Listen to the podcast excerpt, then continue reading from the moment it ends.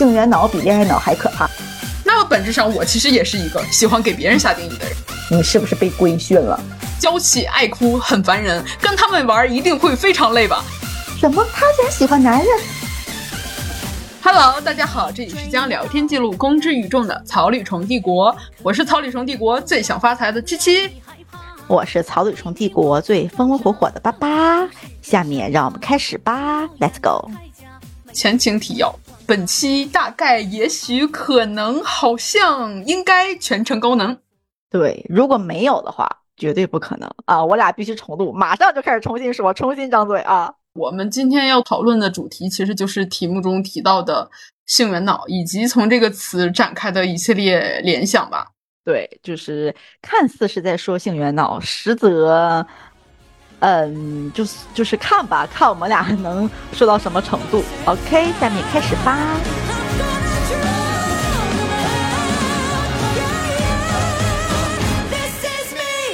首先来聊一下，到底什么是性缘脑呢？有一个就是我们可以先来说一下，就是他这边写的是性缘脑是一个新的心理学概念，它指的是一种将性视为关键因素的思维方式。但是我们这边用大白话给大家翻译一下，就是我们见到一个异性，会首先在脑中进行判断，就是他是不是我的菜，或者说是他适不适合作为对象。甚至就是会给对方打分。我们这里做了一个程序框图，会放在节目简介里面，帮助大家更好的理解什么是性缘脑。呃，但是在说到底，这个词汇目前还是一个具有学术性思维的网络词汇，所以没有什么特别官方的报告、名词解释什么的。就是按照我们的理解，就是浅说一下。对，就是我们只是结合了网上各个版本的一些定义啊，官方的、不官方的，然后还有很多人的理解，我们感觉是这样的啊。就是呃，如果你要是能看到那个程序框图的话，其实大概就是代入一下我俩本人的思维啊，嗯，看到一个男的，然后或者说看到一个异性，你会有一个评估，你会有个思考，你会想说他会他有没有可能成为我未来的伴侣或者说男朋友？然后你经过这个筛选完事之后，会有两种嘛，是或不是嘛？然后如果是的话，你就莫名的跟他就有了一些，人家可能根本啥也没跟你发生，但你莫名的就开始有些紧张啊、害羞啊。然后会有一些小激动啊，然后你俩的相处就会有一点点不自然。然后，但如果不是的话，也会发生，就是你跟他也不太会进一步交流，不太会跟他成为普通朋友。就是如果带入本人思维的话，就是我感觉我应该是不是的，嗯，但是他这个概念吧，就是是个人就很好带，为什么呢？因为人都是这样嘛，就看到适龄的一些异性，就会呃想想，就是说有没有可能。但是我感觉并不是说只要你想有没有可能，他就一定是性缘脑。嗯，在这里我要对刚才爸爸说的进行一点补充，就是我们在程序框图里面没有写，就是说男字旁他或者女字旁他是用的一个字母，就是它这个东西不是只存在于异性恋里面，就是只要你想谈恋爱，这个东西其实它就存在的，包括你是同性恋，是男同或者女同都是。这个它不是代指是你想要谈恋爱的那一个人。就是就是你见到这个人，不管他是男人还是女人，你的性别是什么，这都不重要。就是你见到这一个人，你会不会先对他进行这种判断？如果你是的话，啊，那你可能就是性缘脑。哎，我感觉他这个就是有一个很明确的点，就是你面对一个呃陌生人的时候，你面对一个新认识的朋友的时候，你对他的第一反应是不是说，就是你跟他的第一个感情连接是不是他可能会成为你的呃伴侣？而不是说，哎，他会不会成为我的合作方？他会不会成为我朋友？他会不会成为我良师益友？没有其他选项，只有第一个。哎，他会不会成为我的伴侣？我感觉，如果你第一下只有这个的话，呃，你很有可能是性缘脑。嗯，就以我的一个例子为例啊，我为什么感觉我不是？因为就是我之前大学的时候有个心动男嘉宾嘛，然后我是看到他第一眼的时候，我就知道他一定是是我喜欢的类型。但我那个时候我只知道他的脸。跟他面前展现给我的衣服跟长相，其他我什么都不知道，就是我根本没有办法做任何的评估和思考。我只是第一眼就是类似于一见钟情，但我感觉他又不算。他不算的点在于，就是我是第一下我就知道这个人他一定是我喜欢的类型，跟我第一眼就喜欢这个人，我感觉是有本质区别的。当时我那个心动男嘉宾，他就是我看第一眼我就知道，嗯，他一定是我喜欢的类型。我是不需要经过一个评估的，然后我就开始。呃，跟他因为是是同学嘛，我们就会后续有一些接触，就是在接触的过程中也没有说扭捏或者怎么样，就是后来也没有成为男女朋友，然后我们俩就是正常成为好朋友，也没有说说哎完全就摒弃掉了成为朋友这个可能性。所以，我感觉我代入啊，我应该是不是性恋脑的。嗯，其实，在今天上午我跟爸爸讨论这张程序框图的时候，我还一直都以为我自己是一个性缘脑。然后，在这张图就是做出来之后，我代入了，然后并且在跟爸爸深入的讨论之后，我发现，哎，我竟然好像不是啊！一开始，一开始我代入的例子是，呃，在五六月份，我们公司新招聘了一个跟我年龄相仿的单身男同事。我们公司其实大部分都是女性，然后之前。我在就是刚入公司的时候，我自我介绍也都是会说我现在单身，我希望你们帮我介绍一点适龄的对象。然后这帮姐姐就会开我和这个男生的玩笑，想要撮合我们，但不是那种很恶意的。所以我就是就是我的脑子就已经开始进入了我画的那张程序框图。我就是已经先把这个男生就是他判断了一下，哎，是我的菜，然后我就进入了下一个步骤，就是我会自行带入，就是女友视角。在进一步的审判，并且在我们线下见面的时候，我就已经会开始觉得有些不自在或者别扭，会会有莫名的害羞感。嗯，就是这个感觉让我不爽，让我潜意识的觉得这好像就是就是之前说的那个性缘脑吧。但是后面发生了一点转折，让我对这个男同事彻底下头了。然后在我们再一次见面的时候，嗯，我之前的那种扭捏不自然就是彻底消失了。就是突然就荡然无存了，就是可以把它当做一个正常人类对待了。甚至在面对就是办公室姐姐们开的玩笑的时候，我可以非常大大方方的回应，甚至给他们反开回去这样的。在我接触到“性缘脑”这个词之后，我才经历了这件事。呃，但其实从我知道“性缘脑”这个词的那一刻开始，我就已经开始下意识的对号入座了。就我脑子好像就是那个。呃，一个计算机就是已经会把我之前人生中经历的各种事情，就是往这个公式里面带套入，看我就是到底是不是？我觉得其实性缘脑这个事情它没有是好是坏的，不是一个很重要的事情，就是重要的是我们会越想，就是会下意识的对号入座，然后想自己是不是，然后拿过往的经历去往里带，不管是现场判断，或者是就是拿过去的经历，就是你越代入，你越想，你就会越在意。这个是我觉得一个不太好的点吧。对，就是你当你意识到了这个东西以后，你就会不自觉的在你脑海中反复的回顾你之前的各种的心动男嘉宾们，就是好像通常都是这样，就是当一个概念就是从提出，然后到发酵，然后很多人就开始会自我代入嘛，就会开始自我判断啊，就会开始给自己下定义，哎呀，我是不是？然后当这种情况发展到一定程度的时候。就一定开始会有声音说，哎，我们要解决，或者说比解决更前一步，就是说，哎，我们说一下这个事情是好的还是不好的吧，就开始想要给这个词汇下一个定义。其实就是因为这个视频，就是这个有关于性缘脑的，它的它的最起初其实是有个视频，它先火起来了嘛。就是这个视频的后续其实是有教大家一些解决的方式。大家如果知道我说的是哪个的话，应该就啊知道在哪个平台哪个视频啊。就是他至于呃如何解决，或者说需不需要解决，其实我俩并没有什么意见，就是大家可以自行判断跟选择。但是这里我觉得非常要强调一点，就是性缘脑它绝对不是一个不好带有贬义的词汇，就它不是一种错误，它不是一种需要去改变、需要去纠正的一种错误的行为或者方式，它从来都不是。就是我也觉得，就是不要因为就是周围如果有人跟你说他是性缘脑怎么怎么样，网上也会有这种声音，就是说。他是性缘脑，然后会有种声音说：“哎呀，那你比恋爱脑还可怕。”就是带有一种指责、跟嘲笑、跟一种贬低感。我觉得没有必要这样，我觉得也没有必要，就是为此就是内耗自己啊，反思自己，或者说强迫自己纠正，好像这是一种错误思维。我觉得完全没有必要。一定要记住，它一定不是一种错误，它只是一种行为的习惯而已。我感觉。是的，就是与其说性缘脑它是一种就是思维方式或者说是习惯，就不如说它更多的是一种简单的归类。就像是不管是现在的网络环境中，或者是从网络投射到现实环境中，都是甚至可以说是就是一种简单粗暴的分类。就是性缘脑这个群体会在自己的脑中对认识的对象进行一个分类、评分、评判。同样，这个世界也在将我们不断的分类。就像大家一般都知道的，就是生肖、星座、血型，再到就是前一段时间就是很流行的 MBTI，E 人、I 人、T 人、P 人，就这种很细节的分类都是有分到的。再到对某一种行为的分类，就是像性单恋和回避性依恋，这些都是一些归纳总结，就是把人划分成一个小块一个小块就是只不过就是性缘脑这个词出现了以后，就又将人类进一步又分为成就是性缘脑和不是性缘脑这种两个非常简单的群体。在这里，我就是突然。在写这篇稿子的时候，我就突然想到了，就是一个圣经中的神话吧。我就是说它贴吧，它好像又不太贴。你说不太贴的话，我感觉又能隐约表达出来我们想说的那个意思。就是在圣经旧约中上面，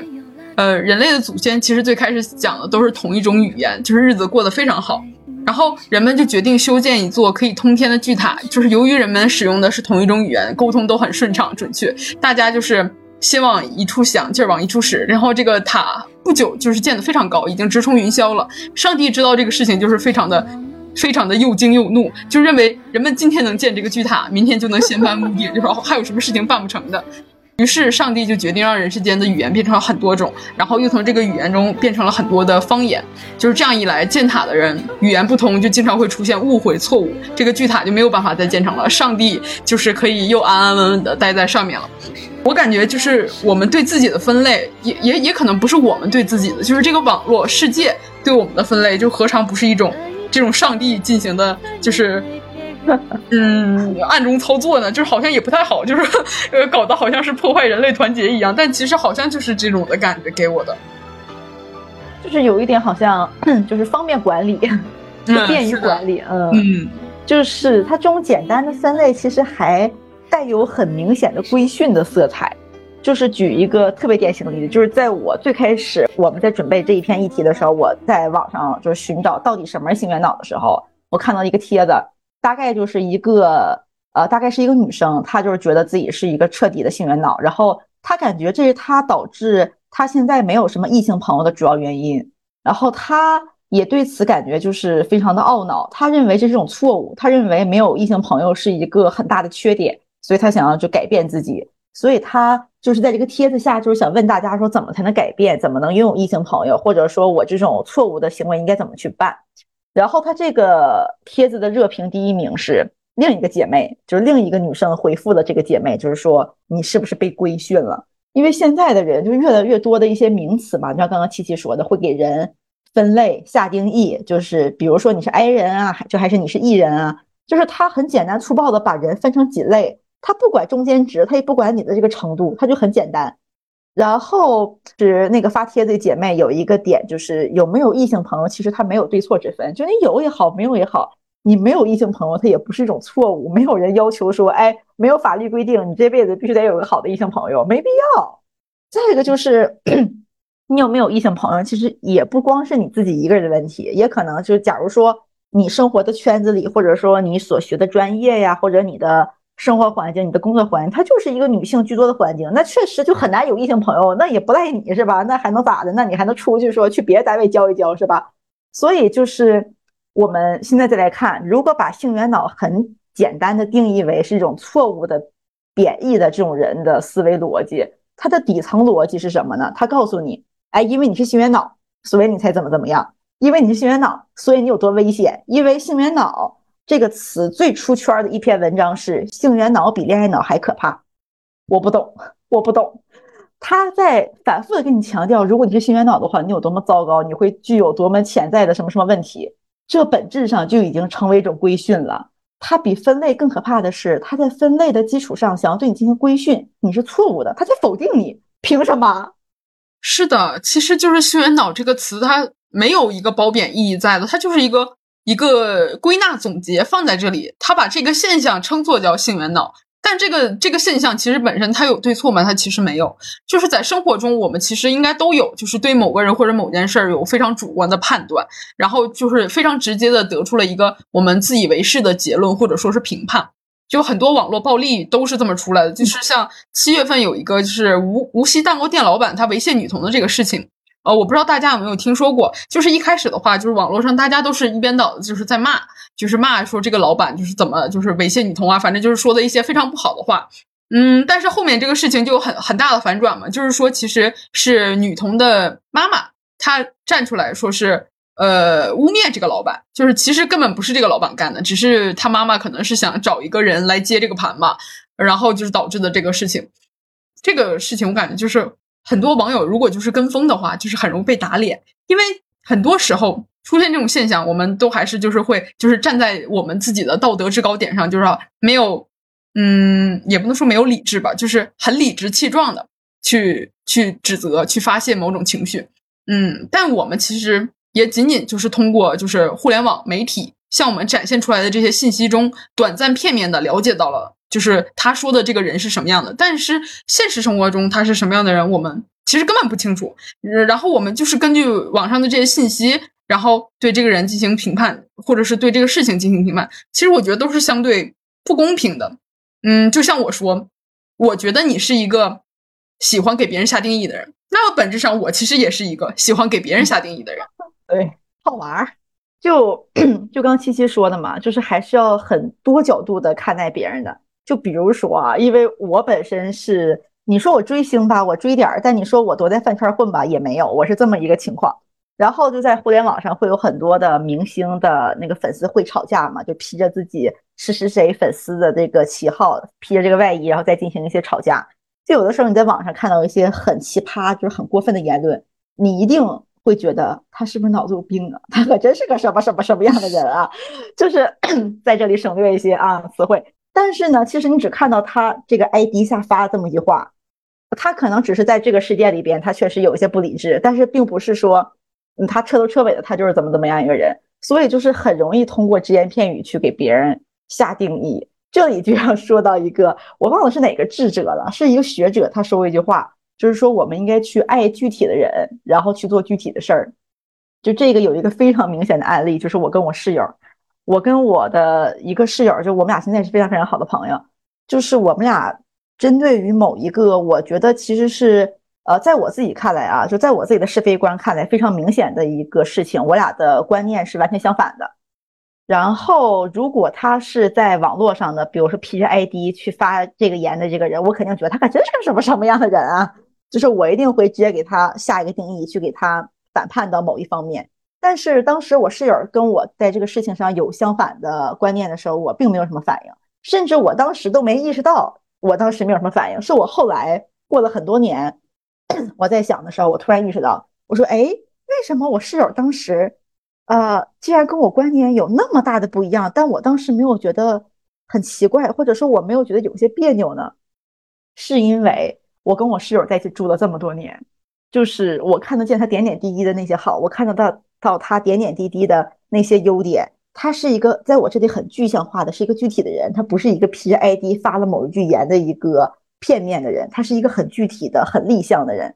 我们俩在一起做了非常多温暖的、快乐的、具体的事儿，所以我不会因为说我周围的这么一个人发了一个在网络上发这个话，我一定会骂的这个人的言论，我就对我室友怎么怎么样。所以就是看吧，就是要很多角度的看待别人，就是。争取去爱具体的人，去做具体的事。虽然网络上你也没法去跟他多具体，但是就是嗯，尽可能的避免非常快速、非常简单粗暴的去给对方下定义吧。因为有的时候你在网络上看那些话，他说的也不是很过分，他可能只是表达有有些问题，他不是说完全是非对错，他可能只是有一些模棱两可。但是大家就会给他下定义，哎，你可你你肯定是个什么什么样人？我觉得嗯，这跟我跟你说你可真是个性缘脑啊，这有什么区别？嗯，因为爸妈说到这个，我就想到我之前就是在呃一些平台上发布的一些视频，然后就会有人跟我有一些评论。嗯，就是我我当时那个视频啊，是在吐槽，就是我觉得就是线下的一个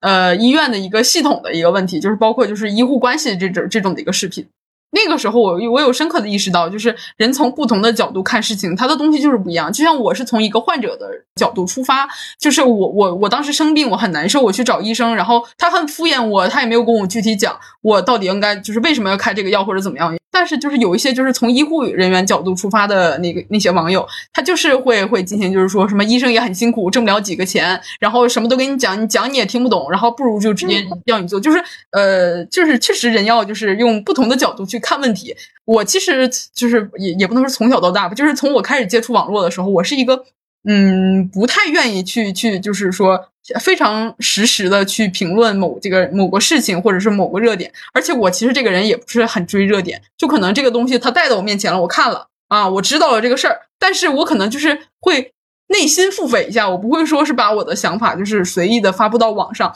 因为我感觉，嗯，网络不是法外之地啊，就是就是自己的想法没有必要，就是说非得要别人就是知道，或者说强加在别人身上，就是可能无形中对待别人就是一种伤害吧。我感觉就是在我小的时候，我就是有一种深深的厌女思想。嗯，但是你说这是从什么时候来的，从哪里学来的，我也不知道。就是我会很粗暴的把我，就是我在小学的时候嘛，就我会把我们小学班级里的所有，就是除我之外的其他女生都归为娇气、爱哭、很烦人，跟他们玩一定会非常累吧。我就不知道为什么我会有这种思想，所以就是我小学的时候，我一直是。自己标榜我是一个女汉子，我跟他们普通女生，跟他们那种弱小爱哭的女生不一样，我一点都不娇气。我那时候都全都是就是类似于女老大吧，我收了一帮小弟，都是跟一群男孩子在一起玩。但是在跟巴巴聊这次话题的时候，我才意识到，这怎么不算厌女呢？就是像我是女汉子，我跟其他女生不一样，这种话本质上其实都是厌女发言，因为潜意识觉得就是女性是一个不好的，哎，不能说东西吧，就是女性是不好的。就是在上野千鹤子老师的书里面，就是他有一本书叫《厌女》，在他在书里面写的，就是女性的厌女症相较于男性的厌女症来说会更为麻烦，因为女性厌女症的本身其实是对自我的厌弃，这种自我厌弃，我觉得在现在的话有很多方面都有体现，就是容貌焦虑、尺码焦虑、身材焦虑，这些很难不是说是对自我的一种厌恶吧？对，但是哎，我其实想想说一个点。就是我感觉可能很多，我感觉甚至可能大部分人啊，就是小时候都会存在一些厌女的一些思维或者行为，就尤其是在小学跟初中那个阶段的时候，我感觉应该大部分人都会有。就比如说，因为我们是在父权社会下成长的呀，嗯，我们的父母也是在这里成长，我我们的老师他也是，然后你被从小的就是在这种环境下教育起来的，你被在这种环境下教育起来的人教育，你当然也是这样了。对吧？嗯，但是说实话啊，嗯，就是我觉得我我家里也不算是那种重男轻女的家里，因为我家里两个都是女孩子嘛。然后我爸妈的话也相对来说，就是说没有说是多么就是看重男女这个事情。我就是其实挺好奇，我这个思想是从哪儿来的？我感觉很合理，因为就是咱们的父母只是说没有重，他只是没有重男轻女，他没有就是提出来，就是他没有像网络上就他非常过分的。但是他依旧是在父权社会成长下的一个正常人，他只是说他不是父权社会成长下的一个偏激的人，但是他依旧在父权社会成长，所以就是大家潜意识里还是会有这种感觉的。就像你现在你问一个就是年纪稍微偏大一点的人，他不会觉得说呃就是现在这个社会，就是你如果跟他说现在这个女权思维，他不会觉得现在女人生活多好，你还不行啊，这还不行啊。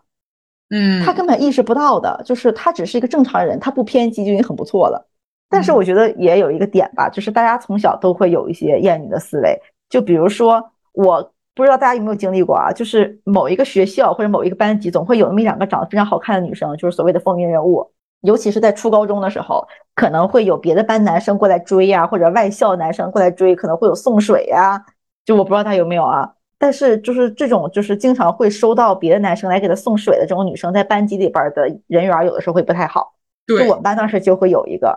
就是当时有一个女生长得确实蛮好看的，嗯，然后就会有一些我们是文科班嘛，就会有一些理科班的一些男生过来给她送水，然后就会呃在门口敲门，然后让他到门口去拿，然后他拿完他再进来。然后我们班女生其实根本不了解人俩人到底是个什么情况，也许人俩是朋友，兴许是。就兴许是亲戚，也兴许就是那个男孩子喜欢这个女生，也兴许俩人是两情相悦，都有可能。我们什么都不知道，但莫名就代入啊，他可真招男生喜欢呀，他可真会呀。对，这就是一种厌女，这非常厌女。但其实我曾经有一度，我觉得天呐，我怎么会有这种思维存在过？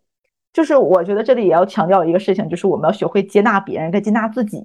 因为我们都是在前面提到嘛，都是在父权社会成长下的人。所以我们的觉醒其实是需要时间、需要过程的。我们是需要一点一点的，包括现在的网络也好，现在的呃教育也好，我们需要一点一点的进化到以一个平权的视角去看待这个世界。我们都是从泥泞中走来的嘛，所以就是没有必要因为自己过去有些厌女思维，会有一些些的讨厌自己，没有必要。因为我在网上看到有人说说，天哪，我小时候竟然这么想，非常讨厌自己，没必要。我感觉就是人都是以发展的眼光看世界、看问题嘛，所以问题不大了。嗯。就是现在也能平权就很不错了，在这样一个社会下，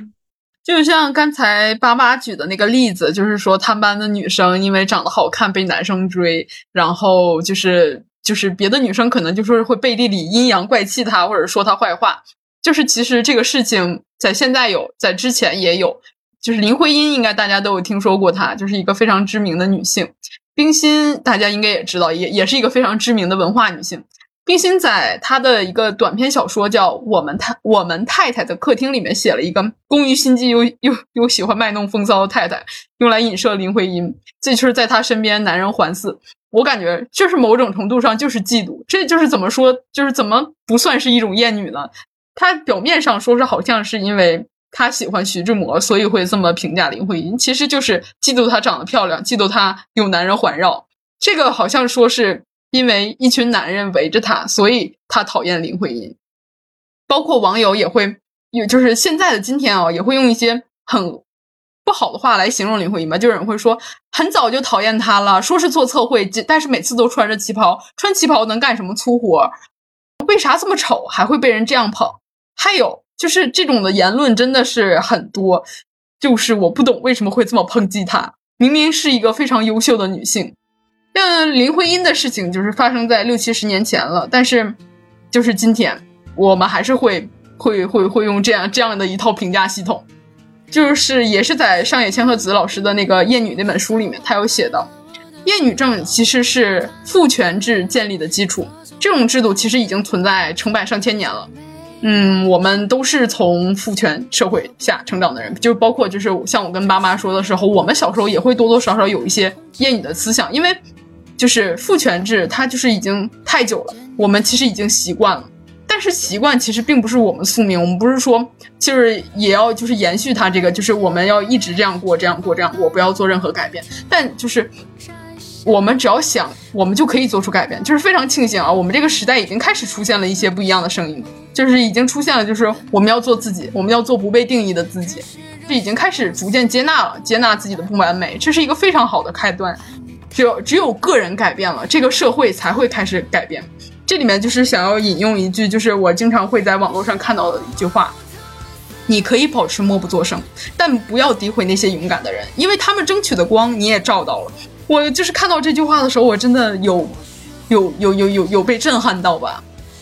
他说嘛，就是一个点，就是说那个你可以选择默不作声，就是你至少是不要就是为难苛责自己的同性。我感觉这个真的很重要。就像刚刚七七说说，现在的女性其实已经越来越好了。嗯，就嗯，在现在女性越来越好的时候，呃，也会当然就是永远都会有这样的声音，就是也肯定会有一些女性就是会出来一些不一样的声音嘛。就是哪怕时代。变化了，其实就是厌女这个情况也一直都是存在的。就你不管是早些年还是现在，就是哎说一个非常非常非常隐性厌女的事情，就是呃我是我是磕 CP 的人，我是一个磕磕一对真人 CP 的人。这对真人 CP 它并不是演员明星那种真人 CP，然后但他们也是就是公众人物吧，他们是有自己的 CP 策划的。然后呢？呃，我们的这个磕 CP 的女方是那种可可爱爱的，是有点像小女孩儿啊。当然，肯定都已经成年了啊，朋友肯定成年了，禁止违法。对对对，肯定成年了。然后这个 CP 双方呢，这个女生是可可爱的那种，就是她的，你说她女性的这个特征其实不是那么明显，她其实更像一个小女孩的特征，就是她作为女人的那个感觉其实是比较弱的，她作为小女孩的那感觉是比较强的。然后呢，这个男生呢是很明显那种男大的那种外貌，就是高高的、帅帅的，然后就是各方面的还挺不错的啊。我也不能说他哪方面不错，因为那就会暴露我的 CP，就他各方面都还挺不错的，就这么一个这么一个 CP 吧。然后呢，在这个超话里有一段时间有一个很奇怪的现象，就是你可以夸这个女方美丽，你可以夸她可爱，就大家会在这个超话里发这个女生各种视就是视频啊、照片，就啊她好可爱呀，她好漂亮啊。大家都会这么夸，结果有一天呢，有一个站姐拍到了我们这个男方非常帅的一组照片，非常之帅，非常之帅，朋友们，我当时也是被震撼到了，我当时还发给我朋友，我说这也太帅了。但是我是磕 CP 的人，然后他就是把这个，就是他这个站姐把这个就把这个照片发这个超话里，然后当然肯定就会出现很多人夸他帅，这很正常，他就是帅呀，那还不让夸了？结果夸着夸着，这个方向他就不对了，就有人出来说说为什么要在这个超话里夸他帅？说你夸他帅，这难道他不是一种梦女的思维吗？这不是个 CP 超话吗？我理解的 CP 超话啊，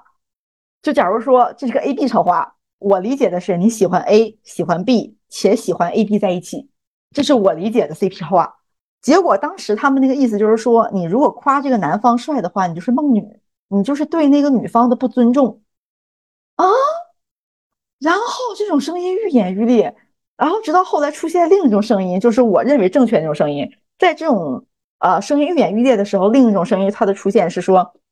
在这个超话里可以夸这个女孩可爱，可以夸这个女孩呃漂亮。你夸这个女孩的时候，你不会觉得你是这个女孩的梦男。甚至说我们都是女生，可能偏呃那偏多嘛，也不会觉得说你是同性恋喜欢这个女生。但是你夸那个男生的时候，你就肯定会被打成你是那个男的梦女，甚至会觉得说你这是对这个女方的不尊重。那是不是本质上你的潜意识里边认为这个女生配不上这个男生？你要通过打压这个男生来维持这个女生的一点地位呢？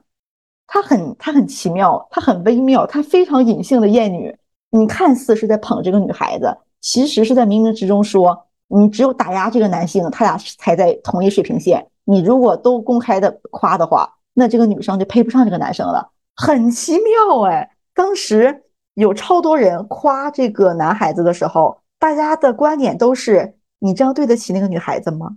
你好就好就好像有一种，你只是简单的叙述了这个男生很帅这件事情，就已经影响到了这个女生美丽一样，他根本就。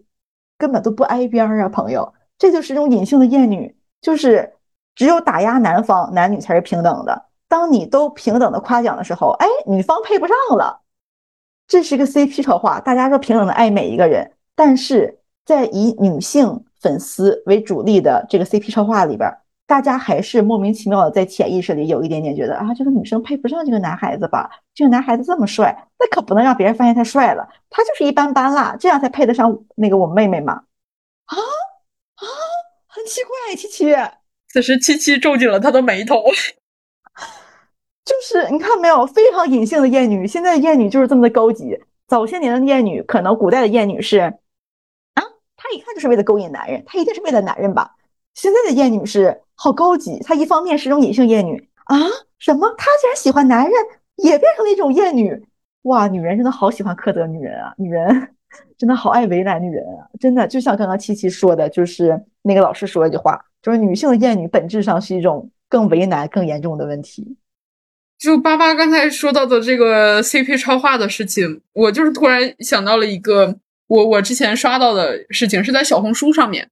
有一种现象啊。一个就是可能长得一般，然后身材也一就是微胖的女生啊，她的评论区底下一般都是一群夸赞，就是说，哎呀，姐妹，对对对对对，你真敢穿，你长得真漂亮，这个是非常好的一个现象。但是，一些就是很漂亮的女生，身材很好的女生，就是她穿一些就是就是展现自己的东西的话，她下面的言论就是让人嗯眉头紧皱，尾都说明对对对。就是褒，只能说褒贬不一，肯定也有夸的，但是也也有很大一部分，就是肯定有可能是女性，有可能是男性，就是他们会对就是这个漂亮的女生进行一些贬低，就是我就是有点，我感觉这可能算是某种意义上的过激女权的问题吧。这个很类似，它跟刚刚那个 CP 化的事情它很类似，对，也是厌女的一种，对，它其实。他心理上他已经明镜，他已经分出来了哪个要更好一些，哪个一般一些，就跟我的 CP 一样，他已经分出来了，感觉哪个要在这个地位里边要更不配一些，哪个更配一些，他心里边已经明镜似的，但是他却要用相反的方式打压另一方的方式去来告诉大家，哎，我可不是这么想的。啊，人心呐，真是人心呐，嗯，现在的女性对女性的规训就变得很隐晦，变得很很微妙，就是一种。潜在意义上的，嗯，就是从之前因为男人，到现在因为他喜欢男人，不 允许他们喜欢男人，对，他们靠近男人，好像就是他们喜欢男人、靠近男人、欣赏男人，就变成了一种背叛，是一种错误的行为。对，就是他不是说，哎，因为这个女的 她跟着那个男的，那个男的对她不好，她对她心疼、同情，她不是这种，她是什么漂亮姐姐竟然喜欢男人，那这个姐姐她一定脑子有病吧？嗯。它很简单粗暴。就是说一个特别明显的例子，就是，嗯，有一个女 UP 主，她是一个美妆博主，她也会变装什么，她她就很好看，非常好看。然后她平时她自己头发是长发，她她偶尔她也会戴一个发套，然后就是呃变装成那种英俊小生。然后呢，有一天呢，她的这个视频里边就出现她男朋友，这个评论区就出现了一点很奇妙的声音。就是本来大家可能对他的评论，就是我就开始以为是在玩梗啊，现在看来应该也是玩梗了。就是首先我是直女，其次老婆贴贴，他这个肯定是玩梗啊，他肯定是玩梗啊。当然可能也有一些浑水摸鱼的，但是主要应该是玩梗。然后呢，在她出了她她男朋友以后，就有了一些就是评论开始想要规训她，大概意思就是说啊，就没想到你果然还是这样。就是好，就是莫名对他有一种恨铁不成钢的感觉。就是我本来以为你是一个个例，结果你也不过如此嘛，你还是喜欢男人。就是这个很像男人对女人的厌恶，就是有很多男性对女性的厌恶是，他不管你这个女性是好是坏，他根本不在乎你的全部，只要你是个女的，他就讨厌。这是很就很多男性的这个他这个厌女思维。而现在很多过激女权，它是个什么思维呢？就是他不允许女性喜欢靠近男人。就是跟这个男的好不好也没关系，就只要他是个男的，你喜欢他靠近他，然后你和他们在一起，就变成了一种背叛和一种错误。这种过激女权，我不知道大家看的多不多，但是其实，嗯，他当然他在现在他没有成为非常大的规模，但是也在经常在很多的事件跟视频评论里边看到类似的言论。就还有一个非常点的案例啊，就是 Papi，Papi 她当时生孩子。然后那个孩子跟老公姓嘛，也上了热搜，就很奇怪。因为 Papi 一直被大家称为就是独立女性嘛，也很正常，人确实独立女性，他们家主要她挣钱，然后她也非常独立，人家公司做的可好，这个那个的。结果她当时生孩子，她孩子跟老公姓，莫名其妙也被骂上热搜。大概意思就是说啊，你也不过如此嘛，就是我们本来以为你真的是个女权主义者呢，结果你还是生了孩子，且孩子还跟你老公姓。Excuse me，so so，就是。我们这里要强调，就是说，所谓的女权，所谓的呃，我们希望女性更好，是我们要给予女性选择的权利。就跟古时候我们是呃，也是没有给女性选择权利的，你只能围绕男人转。现在的这部分过激的女权也不给女性选她的权利，就是她也不给你选择权利，就是她不给你提供选项，你只能远离男人，你好像不能 有那个选择男人的那个的的那个选项，就是。自由一定是有选择自由，而不是说那种所谓标榜的那种大女主。我这辈子不需要男人，这也是另一种意义上，就是现代女人对女人的一种规训的一种厌女。你你其实你要说她厌女的话，她也不是，她更像是一种规训，就很过激。是的，就是我们标榜独立女性吧。但是有很多也不能说男人吧，就是很多人在在就是对这个独立女性，他开始下定义，什么样的女性才是独立女性？你是要经济独立，还是说要什么精神独立，还是说你你要挣够多少钱，你要怎么怎么样？然后还有一一些男性就是跟女性谈恋爱之后，什么东西都要 A，他 A 的理由的借口就是说你不是独立吗？我这是在尊重你啊。但是其实，在就是在这种情感生活中，你说就是吃顿饭，我跟你 AA。我之前忘了是看到看到哪个博主说的，他说的特别对，就是在男女交往这个上面，就是说其实没有绝对的，就是平等，就是肯定女性就是稍微弱的一方，她就是有一些就是体力啊，或者说是呃，就是就也就是体力吧，精神上我觉得没有什么区别，可能就是没有男性强壮，有些事就是在遇到一些事情的时候。我们是需要男性的保护的，但是我们女性能够带给男性的东西，也是他们带给不了我们的。就是某些东西，就是我们说不上，就是说完全的平等。就是你说 A A 啊，或者是什么样，就是这个东西，它不能说是用刻板的平等来评判的。对，就是一定不要，呃，他不要很过激，不要很刻板，就是不要说莫名其妙的利用这个女权，把自己给给框在一个框架里。就是男性本来在过往的这么多年里边，在这里就是百呃，就是数以百年，他已经很框架女性了。现在也有一部分女性利用女权主义来框架另一部分女性，真的很没有必要。就是他这种行为，他最最致命的一个危害，就是他反而会给一些反对那个女性获得应有权益的人的一些刀剑，会授之以柄，会让他们以为，哎，这就是你们口中的女权啊。你们也不过如此嘛，你们就这样，你们自己内部你们都没整明白，他反而会让真正的女权的道路变得有一些磕磕绊绊，反而会给真正的女权造成一些误解。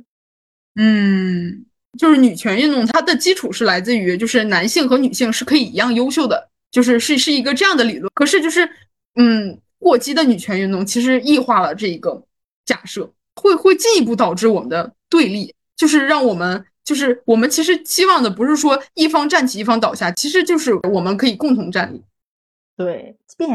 就其实我们前面我们在盘这个逻辑的时候，我跟七七我们还说过，说其实也作为女生嘛，我们要不要提出这个女权过激的问题？因为人心就是这样嘛，人性就是这样。我们又很怕说把这个事情提出来以后啊，有一些人又会把我们本来原本合理的诉求强熬成了，你看你这就是女权过激，就本来一个正常的诉求啊，他们会说，哎呀，你这就是过激啦，怎么怎么样，就反而。就是会影响我们获得一些正常的权利嘛？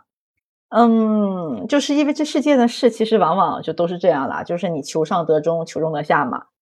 嗯，在现在其实当然远远还不是一个平权的社会，女性的权益还受到很大的侵害。所以说，如果我们只是要求我们本身该得的那部分东西的话，其实永远都不会得到我们该有的。我们一定要要的更多，我们一定要要的比我们该得的更要多。我们才有可能得到我们本来就要该得的，就是有一个叫呃拆屋先破窗嘛，就是我们要的多，其实是一种啊，我们其实是一种就是破窗的一种行为，我们是一种手段，我们真正要的其实就是我们本来该有的权益。我们要求其实根本不多，就之前我们就是有有申请，就是说是嗯高铁上可不可以售卖卫生巾这个东西，其实对于女性来说它是呃必需品。然后很多男生他就是觉得这个东西没有必要，他就是当时这个东西爆出来，好像是一个一对男女朋友，他们针对这个事情进行讨论。然后那个男生他的发言，他就是说，呃，这个东西不是必需品吧，没有必要非得卖吧。但是就是说他们可以支持，就是高铁上卖香烟，但是不允许卖卫生巾，这个就是很搞笑。今年才有第一次利用人血进行卫生巾。就是防漏测试的这个研究实验，我觉得这个事情真的挺可笑的。这是女生女性拥有卫生巾已经很多很多年了，但是到今天才第一次会有进行人血进行实验。就是我我觉得大家的印象应该都是这样，就是之前看到的所有卫生巾广告，他们都是用一种蓝色不知名液体，然后倒到那个卫生巾上，然后看它的那个什么漏不漏的什么各种反应。前两天我刷抖音，抖音上面的那种卫生巾广告上也都是这种东西。Life is funny that way. 还是那句话嘛，就是我们，呃，要的原本该得的东西还远远没有得到。就最近有一个呃热火朝天的一个事件，就是高铁不让化妆嘛。哎呀，中国铁路、中国高铁可真牛啊，不让化妆。他这个事情，我曾经以为啊，就他把这个视频下架的时候，我以为这个事情就已经他就已经结束了。结果呢，最近越来越多人说他只是在网络上下架了，他在他高铁上还是依旧是在放的。截止到我们录的这一天，他还是在放的。然后呢，它就出现了很多姐妹去高铁化妆进行一种抗议。它这个其实让我觉得有一些怎么说悲哀感。它悲哀的点在哪儿呢？就是一群原本就没有做错的人，在用根本就不会影响到别人的行为在进行抗议。你能抗议到谁呀？你真是，你就没做错。其实你化妆你也影响不着别人啊，人管你化不化的，你能抗？你抗议你也影响不着别人，那你说抗议你得影响一些别人吧，你得对别人造成一些，至少他们这些行为你能有一些阻挡吧，你才才你才能算得上是一次抗议吧。你就化妆，你安安静静，甚至你还香喷喷的，你能影响到谁呀？Life is funny that way。就是这个还不是让我最气愤的，最气愤的是有一个姐妹，她她已经发视频说说她在高铁上化妆，然后因为高铁当时正在播那个那个所谓的该死的那个宣传片嘛，然后一个大爷。啊，就把他简称为个大爷吧，就是一个中年男子，管他多大岁数的这么一个男的，那么一个男的就过来就跟他说说，小姑娘，人都说了，你这是不文明行为，看到没有？看到没有？这就是助纣为虐，就是你拍出这个视频，永远一定肯定会有人真的这么说，就是一定会有人在潜移默化中真的把这个化妆当做一个不文明事件。啊，当然，那个老大爷他应该是有一点 厌女的啊，他应该不是有一点吧，他应该就是纯纯脑子不好啊，他应该就是纯厌女。对，但是呢，他这个还是说有意的，因为高铁不让化妆这个，他这个他这个他这个视频是刚发，所以就是现在就对这个事情产生一些反应的男性，他一定是本身他就厌女的。但是人很怕是循序渐进的，人很怕就是润物细无声的，你潜移默化的。他现在是他本质他就厌女，所以他认为你这个东西你就更不对了。那有没有可能他有一些人他本来没觉得这事儿是不对的，在宣传片上一遍一遍放，一遍一遍的看，终于他也觉得这事儿好像是不对哈。他本质他可不厌女，他可能就是一个没有什么太多脑子跟自己思维的一个普通人。完事儿以后啊，他因为这个视频莫名其妙的在自己脑海中加了个印象：高铁化妆师，他可是不文明呀！啊，这又是中国铁路和中国高铁做的好事，他让本身就厌女的事情，他让本身就厌女的人加深了对这件事情的反感。他让本身可能对这个事情根本就不在意的人，往他们脑里植，就是往他们脑里植入了一个概念，嗯，化妆是不文明的。哎，这 Q 子你有病吧？中国高铁，真是给我气死。这个其实就是一种他们对女性的规训啊？怎么说呢？这都这还不是说潜移默化，这是种摁头 摁头规训。他就是通过这一个视频，可能就是从我们这一代开始还能觉得他是不对的，然后你再过个十代八代，他这个事情就变成啊，这就是不对的。对。对，就是我说的嘛，就是莫名其妙、潜移默化、润物细无声的就给人植入概念，高铁化妆是是不文明世界。哎，有一个非常类似的一个，就是说婚姻制度原本其实它不是基于爱情的，它只是在一个社会结构中为了更好的管理。其实婚姻结构它更多它是一种经济结构，它是一种社会结构，但是潜移默化的这么多年宣传就植入一个概念，婚姻是需要爱情的，哈哈。就让现在很多人觉得啊，确就确实就是我结婚，我一定是因为有爱情，所以说好像婚姻是爱情的一个必经之路。但事实上，婚姻制度原本的产生，它只是一种社会结构跟一种经济结构。原本因为两个人过比一个人过更省，且社会好管理。是的，对，就是它原本这个制度设立的时候，它里边根本就不需要爱情。当然了，你俩要是有爱情的话，那就最好。但是它设计的时候是没有的。但是你看这么多年植入你你脑中的概念。结婚是有爱情的，或者说他植入的概念其实更为准确的，它应该是婚姻是爱情的一个必经之路。你爱情到一定阶段，你一定要经过婚姻。去你妈的，剪掉啊，剪掉，好给你逼掉。你你在说这个事情的时候，我突然又想到前一段时间有个很火的视频，一个妈妈就是正在催女儿结婚，就是站在她床前一直在唠叨说，呃，你为什么不结婚呀？让你相亲你也不去。然后这个时候女儿只是单纯的反问了一句，她妈妈就是。结婚有什么好处呢？他妈妈就是这个那个这个那个这个那个半天，就是任何好处没有说出来。就是这个不只是一个视频这样，就是也就是在这个视频发布火了之后，也有其他女性就是也是问问他妈妈说结婚有什么好处，同样都说不出来，就是潜移默化。但是他们还是想让你结婚，他让你觉得结婚是一件必须的事情。就过他这就跟过几年，如果这个视频他还在的话，就跟过几年大家会潜移默化觉得嗯。到底化妆它就是不文明的，嗯，行啊，行啊，你牛啊，中国铁路，中国铁路这个事情，就是让我非常想说，你这个事儿怎么做的跟那些日本人一样？就日本人前一段时间八月二十四号吧，他不是核污水排海，但是说实话，到今天这个东西它其实已经今天好像就淡过去了，大家好像都已经不太在意这个事情了，但它还是在排放的。就是 很难，不是说这也是就是他们打的舆论战吧？好像就是让这些事情渐渐渐渐才过去了，它好像就没有发生一样。就是中国高铁、中国铁路他干的这个事情，就是说他这个事情现在是在悄无声息的发生，然后你不做任何阻止的话，他也会让这个事情在悄无声息的发生。然后呢，就是等到突然有一天你意识到的时候，这个事情已经没有办法挽回了。啊，还有一个，我觉得这个事情让我觉得非常可悲的一个点啊，就是其实是没有办法对他进行。就是反抗跟制约的，因为谁能说自己再不坐高铁了呢？对吧？你对他反抗的唯一可能性就是你不坐高铁了。但是谁能说所有的女性都不坐高铁了呢？那不可能啊！我为什么要不坐高铁？我我我也不能因为这个就就丧失掉我坐高铁的权利吧？是不是？呃，我觉得这个事情也不能说唯一的解决办法，反正目前。我觉得能稍微好一点的解决办法，就是我们要不断发生这个事情，不要就是像日本核污水排海一样，就渐渐被遗忘。就是我们就是不要忘记这个事情，可能就是过一段时间，你就把这个事情拿出来说一说，让就是下一代人，或者说就是说让我们近的这一代人，他知道这个事情他不是正确的。我们就是要不断的提出来，让让让后面的人知道这个事情是不正确的，我们是可以这么做的。嗯，但但就是我可能就是我目前能想到一个稍微好一点，就是就是不妨碍我们坐高铁的自由的一个一个想法吧。就是毕竟确实没有办法不坐高铁，那你说就是现在去去去确实是需要的，并且其实他这样的一个官方的组织，他已经在他的宣传端，他在他的各个社交媒体能把这个视频他给下架了，然后他在他的高铁上播放。其实你投诉都没有地方投诉，你能怎么办呢？你就是反复的提出，其实只是提醒自己跟自己的同类吧。但是其实看不到的人还是看不到的，嗯，就是很非常可悲的点吧。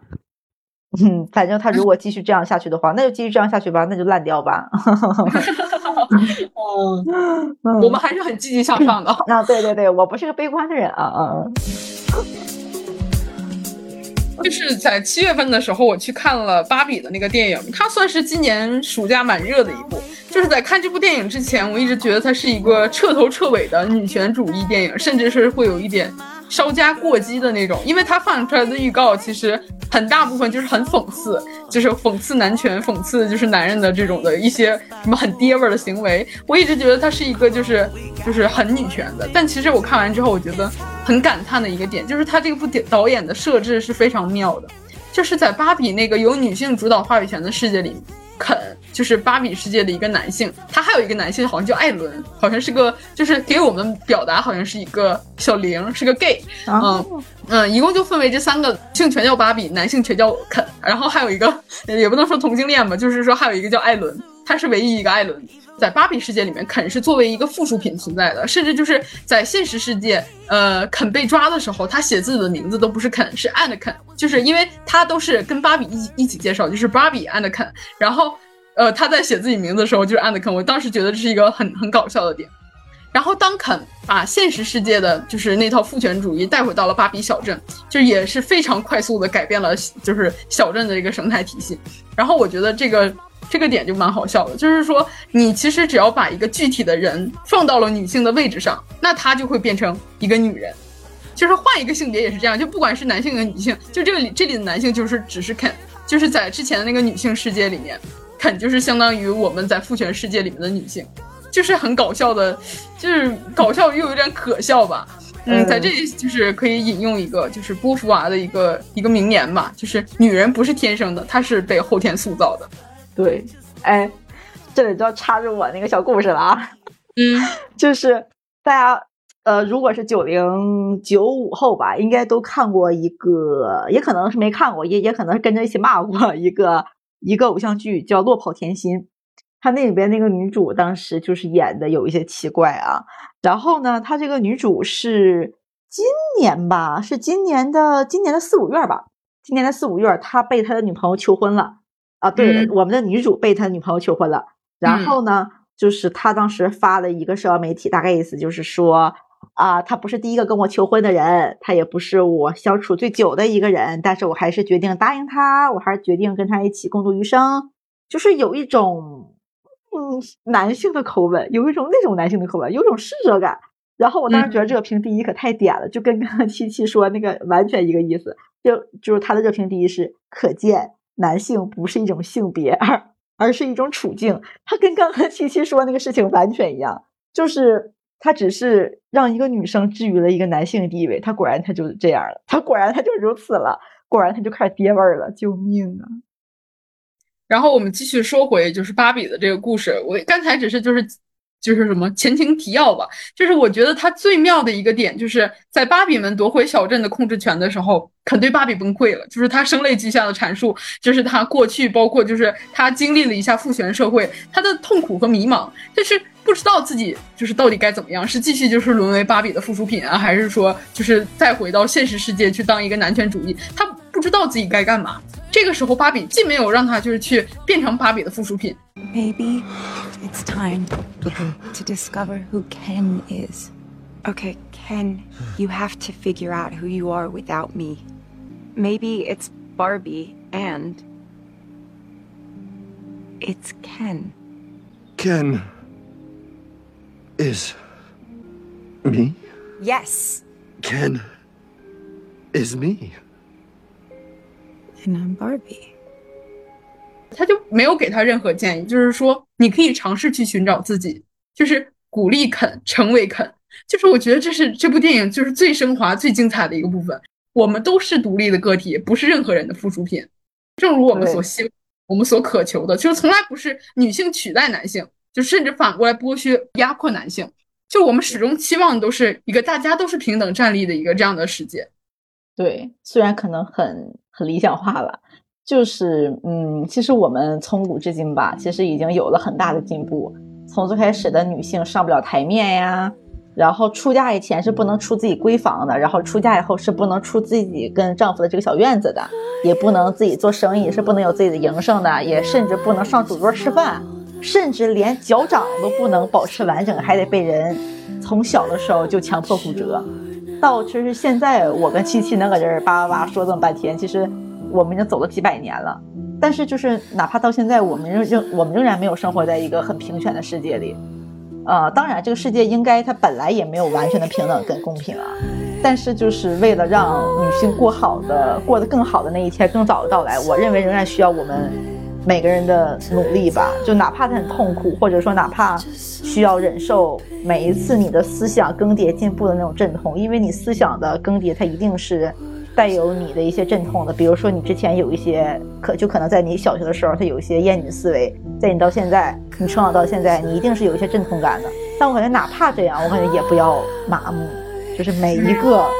我们都是这样，就是哪怕说就是确实平权世界也很渺茫吧，但是希望我们还是怀有期待，希望我们都能看到那一天。如果真的有那一天的话，希望它真的会到来吧。嗯，就就像巴巴说的，就我们不要麻木。呃，就是在写这篇稿子的时候，我跟巴巴反复强调，就是说啊，脑子好痒，感觉好像要长脑子了。就是这篇我我好久没有写过，就是这么正的东西了。就是我我我其实写完这一篇东西之后，对于我来说也是一个很大的，就是也不能说提升，就是。我有很清晰，我更我更清晰的认识到了我们现在的处境，我们现在的世界是什么样的，我们要为怎样的未来而奋斗，就是希望我们未来真的有一代女性，她们可以就是到达我们理想中的那个世界，就是不只是女性了，就是所有人，就是包括男性、女性，就是 LGBT 特殊呃人群都是，我们希望可以生活在那个我们的理想国，一个平等友善的世界里面。OK。以上就是我们本期的全部内容，好像很突然，嗯，戛然而止，收，嗯，最后祝你也祝我们都能肆意快乐的生活。最后的最后，如果你这辈子对我们感兴趣的话，如果你也希望下辈子成为草履虫，那么欢迎加入我们众生平等的草履虫帝国。如果你不想，那也祝你下辈子比这辈子还要有钱，还要快乐。我是七七，我是八八。OK，本期节目就是这样，让我们一起 say 拜拜，